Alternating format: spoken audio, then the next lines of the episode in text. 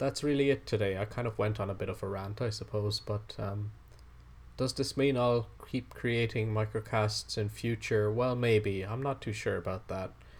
Honestly, it's kind of sad to see YKYZ in the state that it's in, but it's understandable. There's a lot going on right now. YKYZ has definitely helped me a lot in many w- different ways. I couldn't go through all of them right now. One thing I will say though is that YKYZ has helped me learn and put myself out there. I've been fortunate to have people really listen listen to my microcast and uh, want to include me in just projects that are bigger than my own little microcast show.